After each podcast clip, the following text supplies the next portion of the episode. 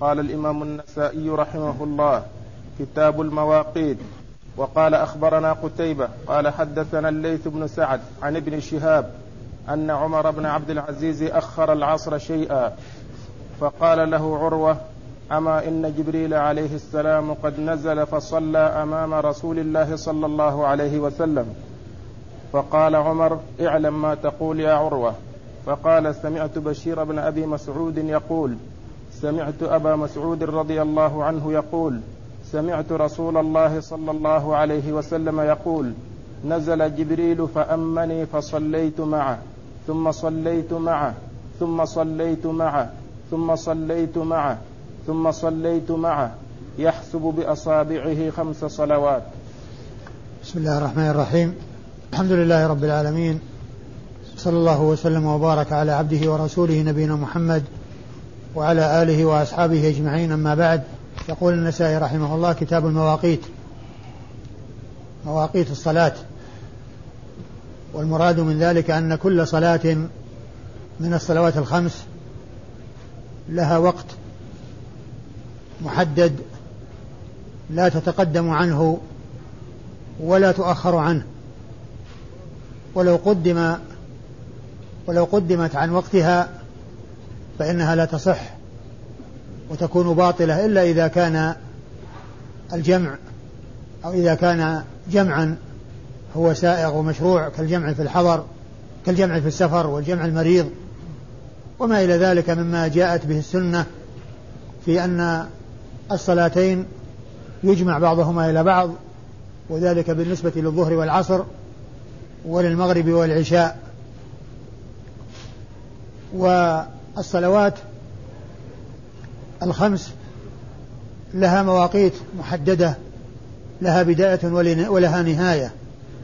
وقد جاء ذلك مبينا من فعل رسول الله عليه الصلاة والسلام ومن آه، قوله وجاء في هذا الحديث الذي أورده النسائي أن جبريل أمه في الصلوات الخمس كلها وكان ذلك في يومين. فأمه في يوم وكانت كل صلاة تصلى في أول وقتها وأمه في يوم وكانت كل صلاة تصلى في آخر وقتها. فبين له أن الصلاة تكون بين هذين الوقتين البداية والنهاية.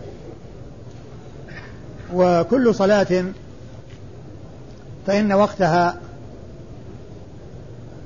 ينتهي بدخول وقت الصلاة التي بعدها. إلا الفجر فإن وقتها ينتهي بطلوع الشمس.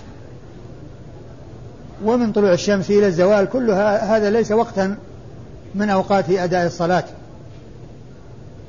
ولكن الظهر وقتها يبدأ من الزوال وينتهي بدخول العصر. ويبدأ وقت العصر ويكون الوقت الاختياري إلى اصفرار الشمس أو صيرورة ظل كل شيء مثليه ووقت الاضطرار إلى غروب الشمس والوقت الاضطراري إلى غروب الشمس والمغرب وقتها من الغروب إلى دخول وقت العشاء ووقت العشاء يبدأ من انتهاء وقت المغرب وهو, وهو غيبوبة الشفق ثم يستمر اختيارا إلى نصف الليل. وبعد نصف الليل إلى طلوع الفجر هذا وقت اضطراري. وقد جاء في بيان الوقت الاضطراري قول الرسول عليه الصلاة والسلام ليس في النوم تفريط وإنما التفريط أن يؤخر الصلاة حتى يأتي وقت الصلاة التي بعدها. فهذا يدل على أن كل صلاة يمتد وقتها إلى أول وقت الصلاة التي بعدها ويستثنى من ذلك الفجر فإن وقتها ينتهي بطلوع الشمس والصلاة التي بعدها الظهر تبدأ بزوال الشمس. والمدة التي بين طلوع الشمس وبين زوالها هذا ليس وقتا من أوقات الصلوات. ليس ليس ليس ليس وقتا من أوقات صلاة الفجر وإنما وقت صلاة الفجر ينتهي بطلوع الشمس بطلوع الشمس. هذا هو آخر وقتها. وأما الصلوات التي لها أوقات اختيارية واضطرارية فهي العصر والعشاء. العصر إلى اصفرار الشمس أو بلوغ ظل كل شيء مثليه والعشاء إلى نصف الليل اختياري وإلى طلوع الفجر هو الوقت الاضطراري. هو الوقت الاضطراري. وإذا فالصلوات لها أوقات. قد جاء تحديدها في السنة المطهرة فلا يجوز تقديمها عن أوقاتها ولا يجوز تأخيرها عن أوقاتها. وإذا أخرت عن أوقاتها وكان ذلك عمدا فيحصل الإثم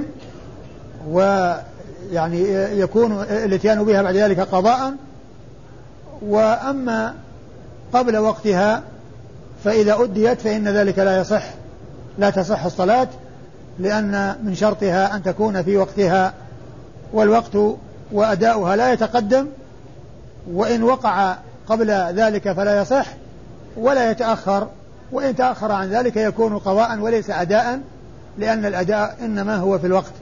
وفي داخل الوقت.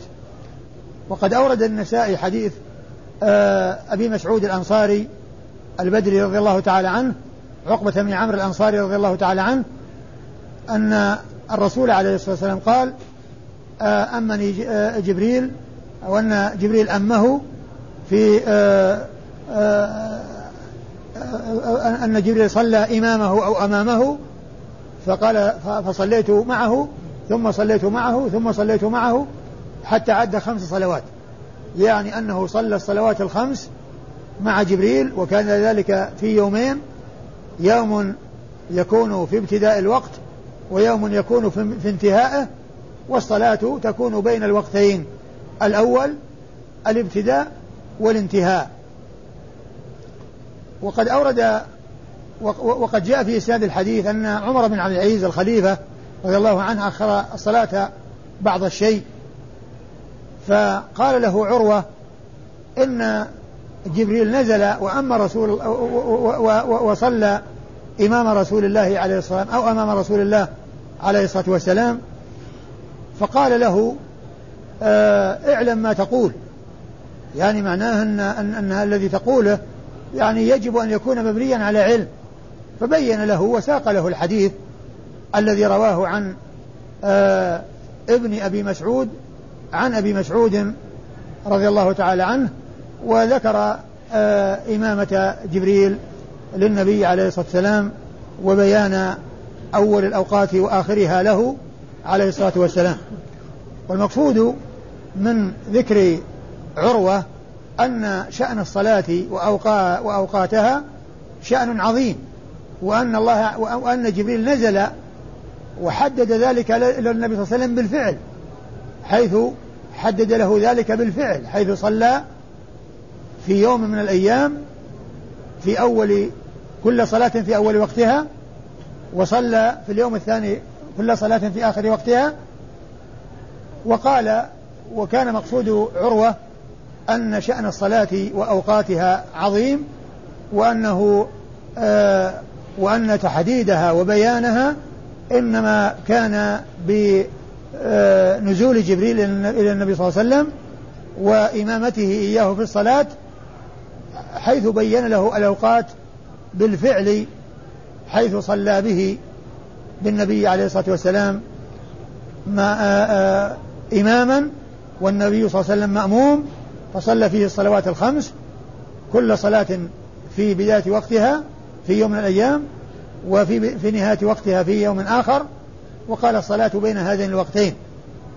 فالمقصود منها أن شأن الصلاة عظيم وأن التنبه للأوقات ومراعاة الأوقات والاحتياط فيها هذا أمر مهم لأن لأن آه، جبريل نزل لهذه المهمة وهي تحديد المواقيت حيث أما رسول الله صلى الله عليه وسلم في يومين من الأيام وإسناد الحديث يقول النسائي أخبرنا؟ أخبرنا قتيبة. أخبرنا قتيبة وهو قتيبة بن سعيد بن جميل بن طريف البغلاني وهو ثقة خرج حديثه أصحاب الكتب الستة. حدثنا الليث.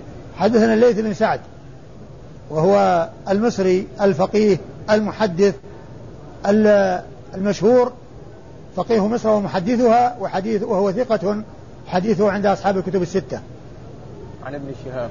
عن ابن شهاب وهو الزهري محمد بن مسلم بن عبيد الله بن عبد الله ابن شهاب ابن عبد الله ابن الحارث ابن زهرة ابن كلاب. ينسب إلى جده شهاب وينسب إلى جده زهرة فيقال الزهري ويقال ابن شهاب. وهو فقيه محدث مكثر من رواية من رواية حديث رسول الله صلى الله عليه وسلم وهو ثقة حديثه عند أصحاب الكتب الستة. وهو من صغار التابعين. هو من صغار التابعين.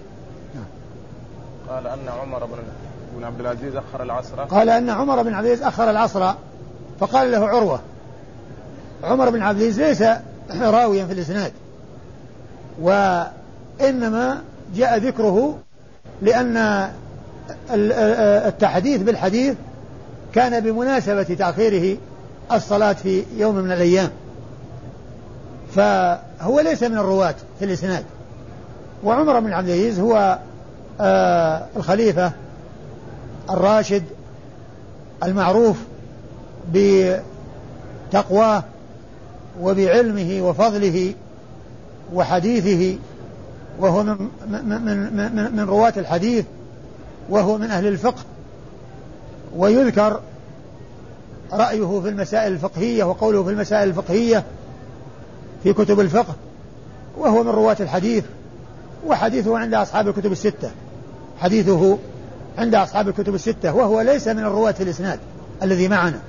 هذا الإسناد الذي معنا ليس من رواته وإنما الذي من رواته الزهري يروي عن عروة. لأنه لأن عروة هو الذي حدثه. إيش الإسناد يقول؟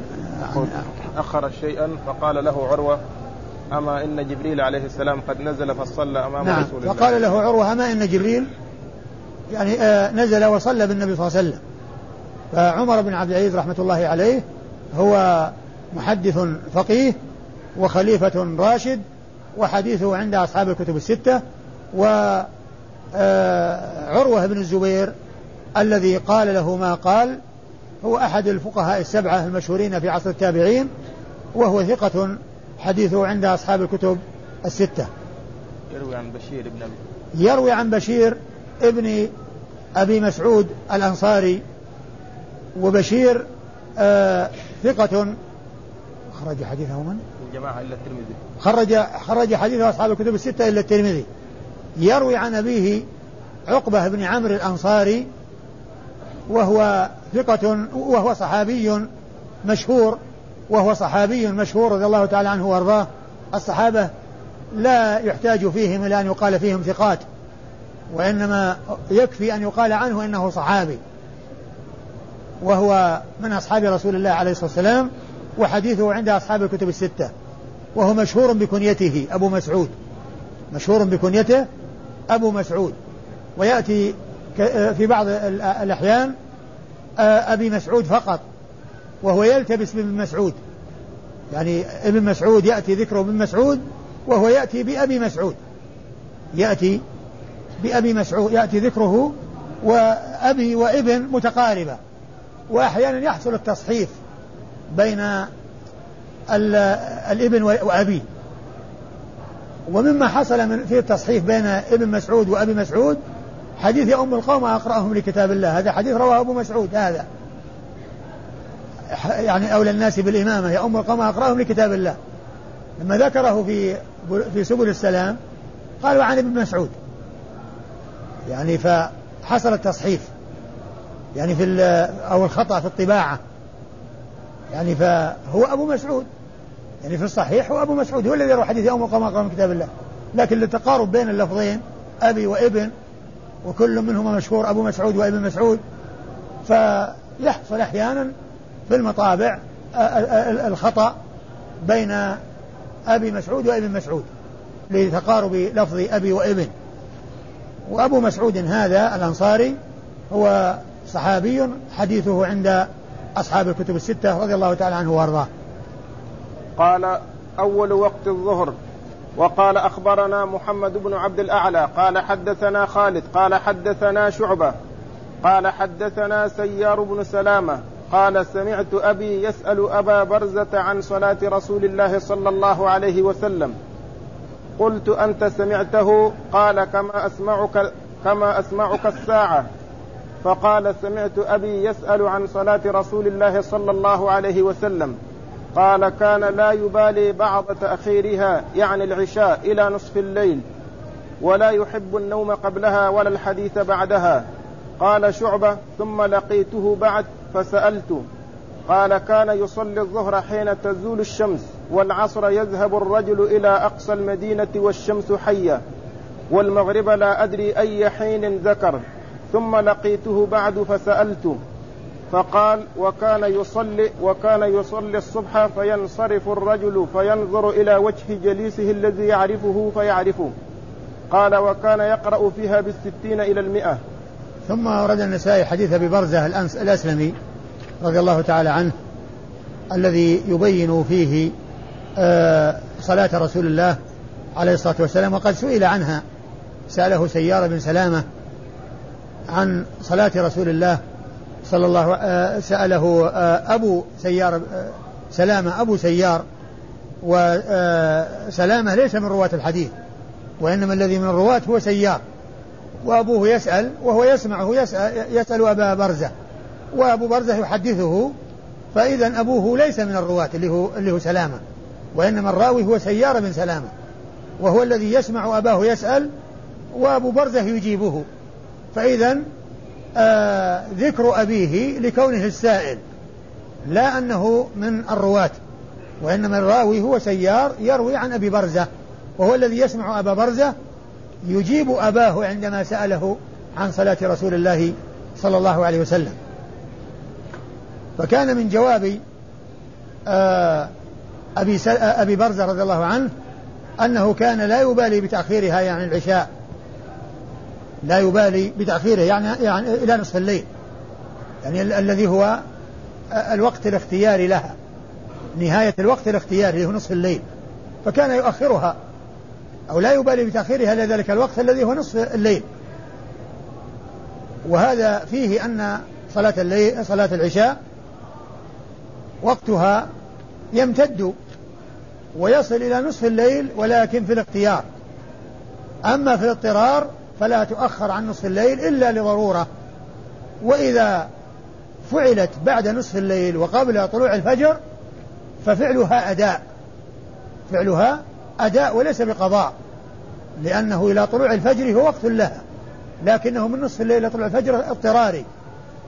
ما يؤخر الإنسان إلا لو هو مضطر إليها وتأديتها في ذلك الوقت هو أداء وليس قضاء.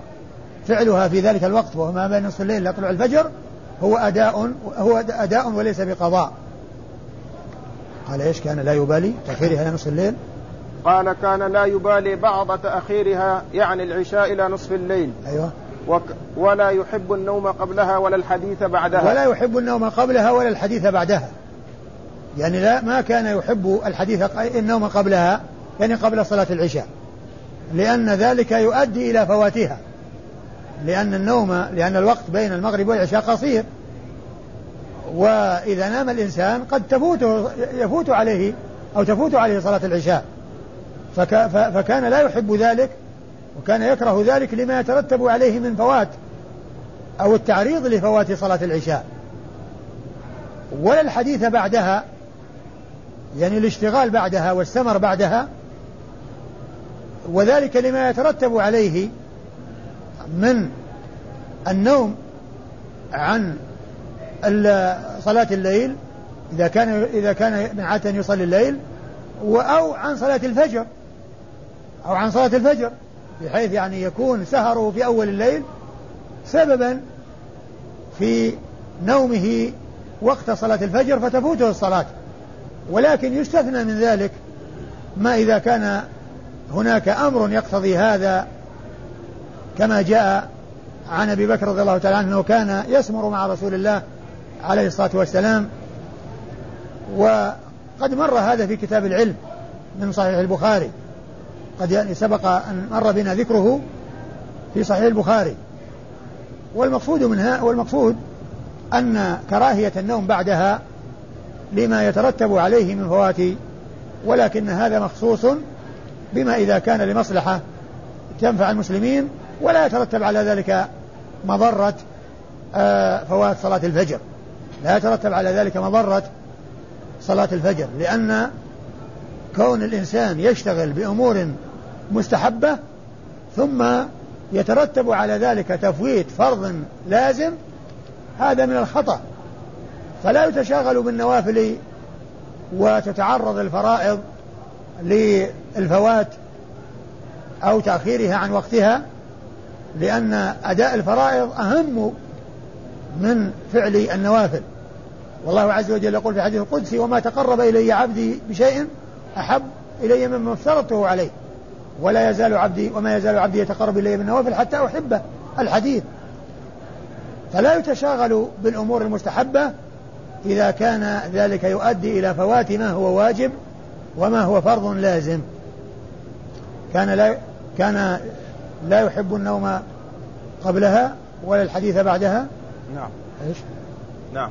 ولا يحب النوم قبلها ولا الحديث بعدها. أيوه. ثم قال شعبة ثم لقيته بعد فسألته. قال شعبة ثم لقيته يعني سيارة بن سلامة. فسألته فقال فقال كان يصلي الظهر حين تزول الشمس والعصر. كان يصلي الظهر حين تزول الشمس يعني بداية وقتها. يصليها في أول وقتها حين تزول الشمس. والمراد بالزوال هو كونها تتحرك يعني تميل الشمس من جهة الشرق إلى جهة الغرب. والله عز وجل لما جعل المواقيت جعلها في أمور مشاهدة معاينة يعرفها الخاص والعام يعرفها العالم والجاهل يعرفها الحضري والبدوي. ما يحتاج إلى يعني أمور خفية ولا يحتاج إلى أمور دقيقة وإنما الله سبحانه وتعالى جعل الأوقات أمور آه، محسوسة مشاهدة معاينة يعرفها الخاص والعام يعرفها الحضري والبدوي والجاهل والعالم. لأنها يعني أمور ما تحتاج إلى يعني دقة فهم وذكاء وفطنة وإنما هي أمور طبيعية. الله سبحانه وتعالى جعلها. إذا زالت الشمس جاء وقت الظهر. إذا زالت الشمس وت... ت... ذهبت من جهة الشرق إلى جهة الغرب وراحت عن عن وسط الرأس فإنها يبدأ وقت الظهر إذا زالت الشمس. و والفجر عند طلوع الفجر وانتهاء طلوع الشمس والمغرب غروب الشمس أمور مشاهدة معاينة ما هي أمور؟ وكذلك بالنسبة للصيام. يعني طلوع الفجر إلى غروب الشمس. إذا أقبل الليل من ها هنا وأدبر النهار من ها هنا فقد أفطر الصائم. فقد أفطر الصائم. أمور حسية. كذلك بالنسبة للحج جعلها الله عز وجل أيضا يعني مبني على الزمن وعلى الشهور القمرية التي هي يعني مبنية على حس ومشاهدة. فالله عز وجل جعل الأوقات في أمور ليس فيها مشقة يعرفها الخاص والعام. كان الظهر صلي الظهر إذا زالت الشمس. أيوة. والعصر يذهب الرجل إلى أقصى المدينة والشمس حية. والعصر يصليها رسول الله عليه الصلاة والسلام ثم يذهب الذاهب بعد فراغ الرسول صلى الله عليه وسلم من صلاته إلى أقصى المدينة والشمس حية. يعني معناها أنها يعني حرارتها موجودة أو صفر يعني يعني هيئتها ولونها يعني ما حصل يعني اصفرارها وكونها يعني قربت من الغروب. يعني معنى ذلك أن أن هذه المسافة بعد صلاة الرسول يذهب الذاهب إلى أقصى المدينة والشمس حية. يعني يصل إلى أقصى المدينة والشمس حية. يعني معناه أنه يبكر بصلاة العصر. قال والمغرب لا أدري أي حين ذكر. قال والمغرب لا أدري أي حين ذكر. يعني اللفظ الذي قاله يعني هذا كلام شعبة يعني يحكيه عن سيار بن سلامة. نعم. قال ثم لقيته بعد فسألته فقال وكان يصلي الصبح فينصرف الرجل فينظر إلى وجه جليسه الذي يعرفه فيعرفه. وكان يصلي الصبح ثم بعد انصرافه ينظر الشخص إلى جليسه الذي كان يعرفه فيعرفه. يعني ومعنى هذا إذا كان هذا يعني في هذا في وقت الفراغ من الصلاة معناه أنه والصلاة والقراءة تطول فيها و يعني معناه أنه يصليها بغلس لأنه يدخل فيها في وقت مبكر ويفرغ منها بعد أن يقرأ فيها من الستين إلى المئة والإنسان يعني ينظر إلى وجهه فيعرفه. يعني معناه أنه يعني حصل شيء من من آه، آه، آه، اتضاح الوجوه ومعرفة الوجوه عندما ينظر الإنسان إلى الشخص. ومعنى هذا أنه يصليها بغلس وأنه يبكر بها لأنه كان يقرأ بها من الستين إلى المئة. يعني من الستين آية, آية إلى المئة آية. نعم. نعم. أيوه الإسناد قال أخبرنا محمد بن عبد الأعلى. أخبرنا محمد بن عبد الأعلى هو الصنعاني. وهو ثقة خرج حديثه مسلم وأبو داود في كتاب القدر والترمذي والنسائي وابن ماجه. عن خالد وهو ابن الحارث وهو ثقة خرج حديثه أصحاب الكتب الستة. عن شعبة وهو ابن الحجاج أمير المؤمنين في الحديث ثقة ثبت خرج حديثه أصحاب الكتب الستة. عن سيار بن سلامة عن سيار ابن سلامة وهو ثقة خرج حديثه أصحاب الكتب الستة. خرج حديثه أصحاب الكتب الستة. نعم. يروي عن أبي برزة. يروي يروي عن أبي برزة الأسلمي وهو نضلة بن عبيد صاحب رسول الله عليه الصلاة والسلام وحديثه عند أصحاب الكتب الستة رضي الله تعالى عنه وأرضاه. قال أخبرنا كثير بن عبيد قال حدثنا محمد بن حرب عن الزبيدي عن الزهري قال أخبرني أنس رضي الله عنه أنه قال إن رسول الله صلى الله عليه وسلم خرج حين زاغت الشمس فصلى بهم صلاة الظهر. ثم ورد النسائي حديث أنس؟ أنس نعم. حديث أنس بن مالك رضي الله عنه أن النبي عليه الصلاة والسلام خرج حين زاغت الشمس فصلى بهم الظهر يعني زالت. يعني وهذا في بيان لأول الوقت. خرج حين زالت الشمس فصلى بهم الظهر. فهذا فيه بيان أول وقت الظهر وأنه عند زوال الشمس. و آه، إسناد الحديث يقول أن سيخبرنا كثير بن عبيد. وكثير بن عبيد هو الحمصي وهو ثقة خرج حديثه أبو داود والنسائي وابن ماجه. أبو داود والنسائي وابن ماجه؟ نعم. أبو داود والنسائي وابن ماجه وبعده؟ محمد بن حرب. محمد بن حرب الخولاني الحمصي وهو ثقة خرج حديثه أصحاب الكتب الستة. عن الزبيدي وهو محمد بن الوليد الحمصي أيضا وهو ثقة ثبت هو من يعني آه، أكبر أو أشهر أصحاب الزهري. وحديثه خرجه أصحاب الكتب الستة إلا الترمذي. خرجه أصحاب الكتب الستة إلا الترمذي فإنه لم يخرج له شيئا. عن الزهري. عن الزهري وقد تقدم ذكره عن أنس. عن أنس بن مالك صاحب رسول الله عليه الصلاة والسلام وهو من صغر الصحابة وقد خدم النبي صلى الله عليه وسلم عشر سنين ودعا له النبي صلى الله عليه وسلم بطول آه، العمر وكثرة الولد. فحصل ذلك له وكان من المعمرين وهو من المكثرين من رواية الحديث عن رسول الله عليه الصلاة والسلام وهو أحد السبعة وحديثه عند أصحاب الكتب الستة رضي الله تعالى عنه وأرضاه.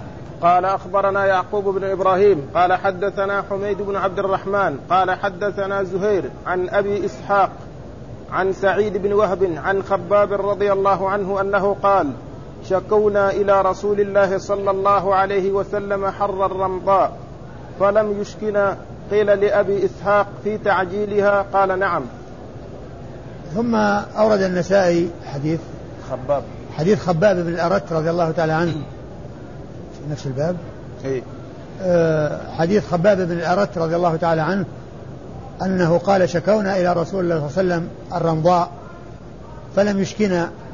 قيل لأبي إسحاق في تعجيلها قال نعم يعني أنه آه، كان يصلي الصلاة في أول وقتها وكان يذهبون إليها في شدة الرمضاء وطلبوا منه أن يؤخرها فلم يشكهم يعني فلم يجيبهم إلى ما طلبوا. وقد جاء أحاديث صحيحة ثابتة عن الرسول صلى الله عليه وسلم أنه جاء أنه أرشد إلى الإبراد قال الحر فأبردوا الصلاة فإن شدة الحر من فيح جهنم كما سيأتي. فيحمل هذا على أن هذا كان في أول الأمر. يعني كونه لم يشكهم يعني بأن يؤخروا أن هذا في أول الأمر أو أنهم أرادوا أن أن يؤخروا أيضا زيادة على الوقت الذي كان يبرد به أو أرشدهم إلى الإبراد به. فيكون محمولا على أنه كان هذا في أول الأمر. قبل أن يأتي مشروعية الإبراد وهو تأخيرها عن أول وقت في شدة الحر أو أنهم كانوا أرادوا أن يؤخروا أكثر من ما حصل لهم من الإبراد بها وهو تأخيرها عن أول وقتها يريدون زيادة على ذلك. يعني يحمل الحديث على هذا وبه يوفق بينه وبين ما جاء في حديث الإبراد وأنه وأن أنه إذا اشتد الحر يبرد بالصلاة يعني تؤخر عن أول وقتها. وإسناد الحديث أخبرنا يعقوب أخبرنا يعقوب بن إبراهيم وهو الدورقي وهو ثقة خرج حديثه أصحاب الكتب الستة. عن حميد بن عن حميد بن عبد الرحمن. وهو حميد بن عبد الرحمن بن حميد بن عبد الرحمن الرؤاسي. وهو ثقة خرج حديثه أصحاب الكتب الستة. عن, عن زهير. عن زهير بن معاوية بن حديج أبو خيثمة الجعفي الكوفي وهو ثقة ثبت خرج حديثه أصحاب الكتب الستة. عن أبي إسحاق. عن أبي إسحاق وهو عمرو بن عبد الله الهمداني السبيعي وهو ثقة يدلس وحديثه عند أصحاب الكتب الستة. عن عن سعيد بن وهب. عن سعيد بن وهب وهو ثقة خرج حديثه أصحاب الكتب الستة. البخاري في الأدب المفرد. البخاري؟ في الأدب المفرد ومسلم والنسائي. آه خرج حديثه البخاري في الأدب المفرد؟ نعم. البخاري في الأدب المفرد ومسلم والنسائي فقط. البخاري في الأدب المفرد ومسلم والنسائي فقط. هو الخيواني ها؟ هو الهمداني الخيواني. هو الهمداني نعم. عن عن خباب. عن خباب بن الأرت صاحب رسول الله عليه الصلاة والسلام وهو من السابقين إلى الإسلام والذين عذبوا في سبيل الله عز وجل وحديثه عند أصحاب الكتب الستة رضي الله تعالى عنه وأرضاه. قال باب تعجيل الظهر في السفر. وقال أخبرنا عبيد الله بن سعيد. قال حدثنا يحيى بن سعيد عن شعبة. قال حدثني حمزة العائزي. قال سمعت أنس بن مالك رضي الله عنه يقول كان النبي صلى الله عليه وسلم إذا نزل منزلا لم يرتحل منه حتى يصلي الظهر. فقال رجل وإن كانت بنصف النهار قال وإن كانت بنصف النهار. باب تعجيل. قال باب تعجيل الظهر في السفر. باب تعجيل الظهر في السفر. وأورد فيه حديث أنس بن مالك رضي الله عنه أن النبي صلى الله عليه وسلم إذا نزل منزلا لم يرحل منه حتى يصلي الظهر. قال وإن كان بنصف النهار قال وإن كان بنصف النهار يعني بعد الزوال. والمقصود من ذلك أنه إذا كان نازلا أنه إذا كان نازلا فإنه ودخل وقت الظهر فإنه لا يرتحل حتى يصلي الظهر. لكنه إذا إذا كان يعني آه نازلا قبل الزوال فإنه يرتحل. وإنما الكلام فيما إذا كان نازلا. وكان يعني جاء وقت الظهر وهو نازل فإنه لا يرتحل إلا وقد صلى. لا يرتحل إلا وقد صلى الظهر في أول وقتها ثم يرتحل بعد ذلك. لكنه إذا كان سائرا فإنه يستمر في سيره. إيش الإسناد؟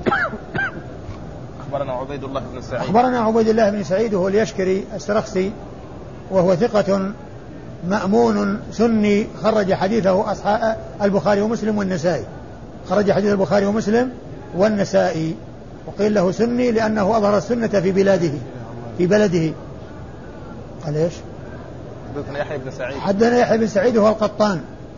المحدث الناقد المشهور الثقة القدوة وحديثه عند أصحاب الكتب الستة. عن شعبة. عن شعبة بن الحجاج أمير المؤمنين في الحديث. وهو حديث وحديثه عند أصحاب الكتب الستة وقد مر. قال حدثني حمزة. قال حدثني حمزة. العائذي. الع... العائذي.